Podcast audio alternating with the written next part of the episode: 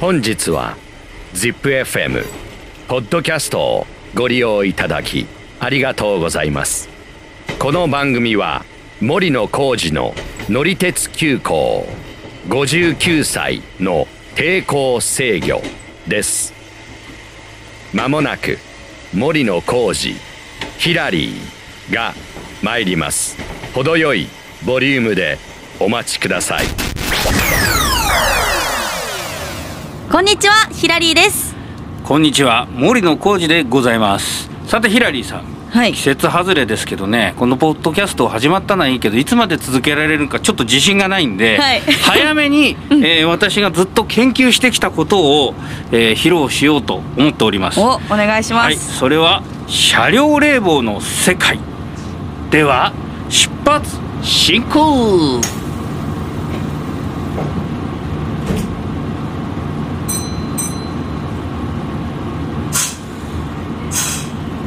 車両冷房の世界、なんかもう車両冷房普通にね、私が生まれた時とかもう電車乗り始めた頃は冷房なんて普通にありましたけど、まあそうだよね、うん、ヒラリーさんにせんねんだい生まれだしね。そうですねで、まあ、結論めいた話をちょっと先にしちゃうと、うん、私の大学生だったのがせんきゅうひゃくはちじゅうねんだいなんですけど、はい、まあ、そのねはちじゅうごねん頃までは、うん、まだ新幹線とか特急以外の電車だと冷房は全部ついてなかったですね。東京とか名古屋とかその辺りでは、はい、でそこから遡ってじゅうねんまえだからななじゅうねんだいの前半が、まあ、僕小学生だったんですけど、うん、その頃はようやく出始めてきて、まあ、乗れたらかなりラッキーかなっていうような時代でした。まあ、だからそういう意味では小学生から高校生大学生ぐらいにかけて、うん、やはりあの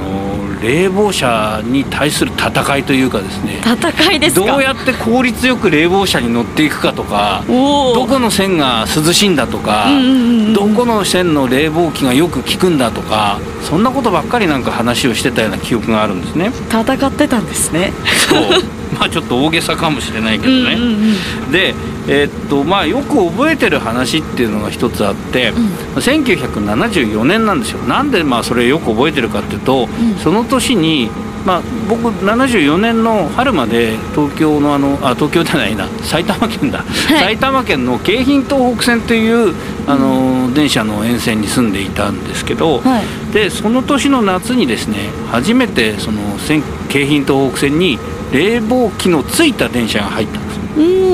うん、で、えー、友達と一緒にその東京駅でその初めてこう冷房がついた電車が来たから、うん、じゃあ乗ってみようっつって京浜東北線の大宮方面の電車に乗ろうと、うん、東京駅でずっと待ってたんですね。で当時その京浜東北線の、えー、冷房機がついた電車っていうのはあの高運転台っていうちょ、ちょっとこうねあの運転台が高くなってて、まあ、そこに エーティーシー っていう機械がまあついたりとかするんで、それをこう先行して、えー、入れてたんですけど、うんうんうん、なかなか来ないわけですよ。まだ入れあの冷房車が入ったばっかりで、ああもう本当に数が少なかったんですね。そうでね、大体ろっぽんめだったかな。でようやくこの冷房のついた先頭車が見えたわけ冷房これをやったぞと思って乗り込みました、うんうんうんですけどね、うん、せっかく冷房車に乗って、まあ、最初はなんか風がなんかよくこう冷たい風が来るような錯覚をしたんですけど、錯覚、はいはい、でもねよく見るとねそうじゃないんだよね。あ、そうなんですか。あのよく見るとっていうかよく考えてみると、うん、あの扇風機が当時あの冷房車でもついてたんで、はいはいはい、扇風機の風だったんだよね。あれあれ冷房ではなかったと、はい、で冷房の装置はついてるんだけど、うんうん、使える状態じゃなくて、あ、これ別に運転手さんがねスイッチを入れ忘れたわけじゃないんですよ、うんうん、なぜかというとですね、うん、この電車はじゅう両編成の先頭車と一番後ろの、はい、要はその運転台のついた車にしか冷房がついてなかったんですよ、うん、あ、そうなんだ。で途中の車両で、うん、その冷房のための電源を発電する装置がついた車両が本当はあるんだけど、うんうんうん、その冷房がついて、あの中間車冷房ついてないんで、なるほどね、ないんですよ。だからもう他の車両乗っちゃったってことですか、うん、その時。まあ結局冷房の機械はついてるけど電気がないから回せないっていう、うん、そういうことね状態だったんですよ、うんうんうんうん、これねでも実はそのせんきゅうひゃくななじゅうよねんの話をしましたけど、うん、はちじゅうねんだいのね半ばぐらいまではそういうのはたまにあったんですよね、うん、で、あ、そうなんだ、うん、まああのー、先頭とあのー、一番後ろにしかついてないっていうのはもうなくなりましたけど、うんうん、はちじゅうねんだいの半ばぐらいまではあの途中 の, その中間車よんりょうとかにりょうは冷房がついてなくて、うんうん、その先頭からさんりょうずつぐらいは冷房がついてるっていう。あ、だからあの、ね、真夏になるとみんなねそれ分かってるから、うん、どちらかっていうとこう前さんりょう後ろさんりょうに集中してうんうん、うん、真ん中のよんりょうとか山手線とかね、うんうん、あの割合空いてるっていう記憶としてはなんかあるんですよね。なんかどっちの方が涼しいのか分かんないですね。人増えちゃうから。そうなのそうですよね。実際には窓を開けてねあの、うん、夕方とかだったら風が入ってくる方がいいんじゃないかっていうね話もあったんですけど、うんうん、まあそれでもあの文明の利器でね、うんうん、ちょっとでもその涼しくなるということで、うん、まあ一生懸命いろんなどの線はどっちの傾向にあるとかね。あ、だからね、はいはい、冷房がついてるようになっても全車がそのじゅうりょうへんせいとかはちりょうへんせいの全部が冷房じゃないこともあったんで、うんうんうんうん、そういう知識をつけてね生きてました。なるほどね、うん、でね、まあちょっとその東京の話が先に出たんですけど、はい、名古屋でじゃあどうだったかっていうと実はね、はいはい、名古屋冷房車早かったんですよ。あ、そうなんですか。名鉄でね冷房車がねもうせんきゅうひゃくごじゅうねんですよ。せんきゅうひゃくごじゅうきゅうねんにごせんごひゃくけいっていう電車が出てね、はい、このまあ今まあその後半が真っ赤なスタイルになったんですけど、はい、ちょっとあの昔は、えー、登場した時はねちょっと色が違ったんですけど。あ、そうなんですか、うん、そのね電車がね出てきて、でこれはあの転換クロスシートって言って、うん、いわゆるロングシートっていうのはまあ普通の通勤電車でよくそうですね、まあ、名鉄ね、多いですね、使ってらっしゃる方は転換クロスシートって今でもあのよくわかると思うんですけど、うん、あの前向きにこう座れる横向きシートというかね、はいはいはい、うん、進行方向に向かってこう前にこう向いて、あのー、座れるシートで、まあでもこれ特急列車とかでもそのいわゆる、あのー、なんていうかな特別料金のかかるあの列車ではなかったので、はい、えあのまあ、当時そのいわゆる大衆冷房車はえー、日本で唯一と言われていたんですね。それ以外はそう特急電車とかその国鉄の特急とか新幹線とかはね、うん、まあ、それなりの料金がかかるので、そうですね、うん、そう、そういうのに比べるとあのすごい あの、まあ、ありがたいその設備だったということなんですね。そうですよね。で、そうそう昔はねちょっとこういういろんなね今の赤ではないねなんか真ん中とかで色が変わったりするんですね、うん、これはねちょっとその引退する直前に昔の色にちょっと復元してあの走ってた時のやつなんですけど、うん、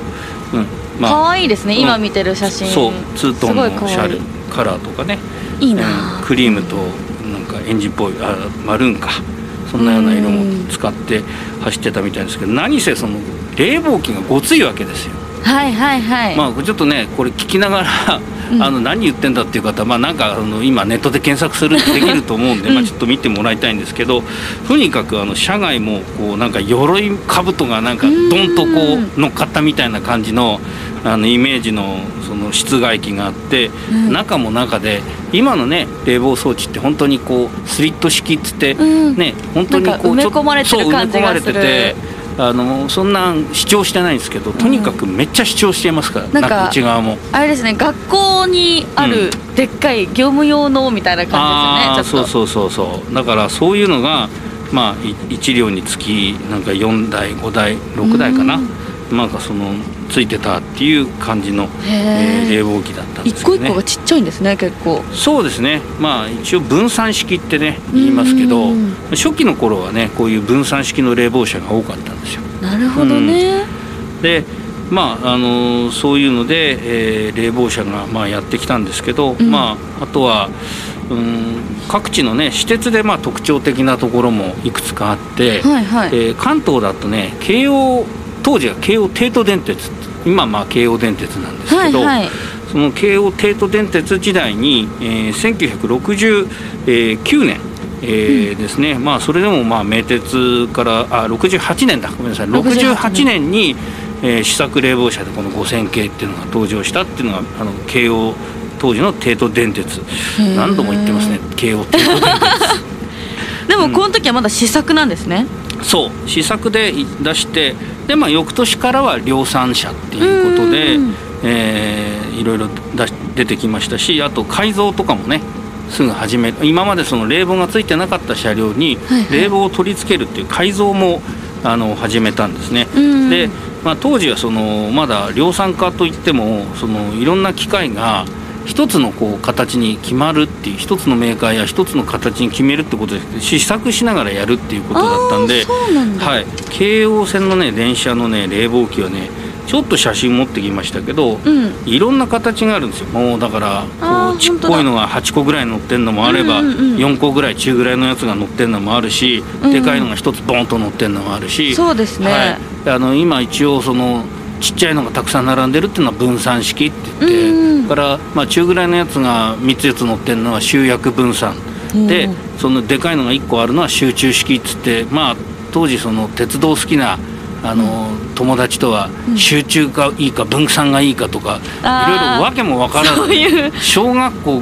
さんねん生かよねん生ぐらいがそんな会話してたっていうね、うん、何々派みたいなのがあったんですね。そう、まあ、僕はどっちかというと集中派でしたけどね。ああそうだったんですね、えーまあ、でも今のね電車は比較的この集中型が多いんですけど、うんうんうん、まあ、今はもうだいぶその冷房の機械自体も軽くなったりとか、うん、取り付けのまあいろいろやり方も変わってきてるものもあったりしますけど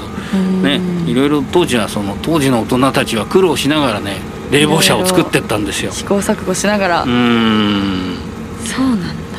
うん、なんか今ですとね、うん、なんかあの車両ごとにこうやってあのついてないところとついてるところじゃなくって、うん、なんか弱冷房とかは、はいはい、ここ強いよとかはあるありますけどね。そうですね、うん、まあ、弱冷房とかはねある意味その普及したからそういうのができたっていうのもあると思うんで、うん、昔は本当に あの、あるかないかだったんで。そうですよね、こうやってできてきたんですね。そうなんです、まあ、寒い時期になんですけどね、うん、そうですね寒い時期結構熱く語ってもらいましたけど、うん、であとまああの関西の私鉄でいうとね一番早かったのはあの京阪っていうのが、はいはいはい、えー、京阪電鉄のにせんよんひゃく系にせんよんひゃく型か、うん、えー、というのが、えー、昭和よんじゅうよねんせんきゅうひゃくろくじゅうきゅうねんに登場してるんですけど、はい、まあ、それがあの一応スタートで、えーまあ、出てるんですけども、あと、まあ、あの割合関西で普及が早かったなっていう印象があるのは阪神電鉄で、うんうん、えーまあ、こちらもういちねんごのせんきゅうひゃくななじゅうねんに、うん、あの初めて冷房車が登場してて、うんうん、最初はね急行用の電車、ここが阪神の場合は急行用とね、うん、普通確定用とね、うんうん、まあ、今でもそうなんですけどあの分かれてるんですよ。他の鉄道会社だと通勤電車だとあんまり分かれてないんですけど、うん、まあ、ここはあの普通電車用にはすごいあの駅の距離が短いので、うんうん、加速力の強いあのジェットカーっていうのをまあ昔から言って走らせてるんですけど、まあ、その関係があって急行用と普通用と完全に分けてたんですけど、まあ、普通用のやつも一応せんきゅうひゃくななじゅうねんに冷房のついた車両はごせんにひゃくろくじゅういち型っていうのが出てるんですけど、まあ基本的にはななじゅうねんだいは急行用の方が先に普及して、で、まあ、ななじゅうねんこう半はちじゅうねんだいになってから今度は普通列車も冷房になるという感じで、でここは京王と、まあ、ある意味真逆なんですけど、うん、冷房の機械自体はもうどの車両も全部一緒で、うん、当時の国鉄の急行型の電車に似たようなね、うんうんうんうん、冷房機をこれ分散型であのどんどん積んでるやつですね、はいはい、これがあのもうずっとしばらくの間はこういう車両が、えー、次々と作られたという感じなんですよ。じゃあ阪神はちょっと遅めだったんですね。まあ、そうですね、まあ、でも関西の中では早い方ですね。うんうん、まあ、距離も比較的短いあの鉄道なので、うんうん、あの割合、えー、普及率とかは高くなるのは早かったってい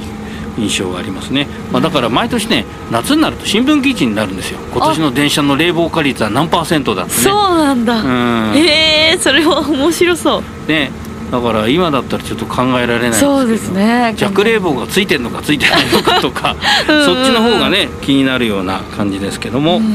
まあそんなわけで、まあ、ななじゅうねんだいさっき言ったように、うん、まあ私だけではないこの冷房との戦いというか、うんはい、まあ戦いなんていうとあのちょっとね物々しいですけどもまあ冷房車が増えていくつれて、うん、まあいろんなところで乗れる機会も増えてきて、まあ、時代が変わったなっていうふうに思ってたことなんですよね。そうですね、まあ、冷房ね今はねもうあって当たり前ですけど、こうやってできていったんだなってすごい勉強になりましたね。ああ、まああのね今当たり前にあることがある時代まで遡るといろいろとねちょっとあのいろんなあの感想だとかいろんなねあのことを持つ方がいるということで、まあちょっとそんな話をしてみました。では、はい、本日も担当車掌森野浩二と乗客のヒラリーでした。本日もご乗車ありがとうございました。森野浩二の乗り鉄急行、ごじゅうきゅうさいの抵抗制御、ぜひ他のエピソードも聞いてください。定期的に配信していますのでフォローもよろしくお願いします。よろしくお願いいたします。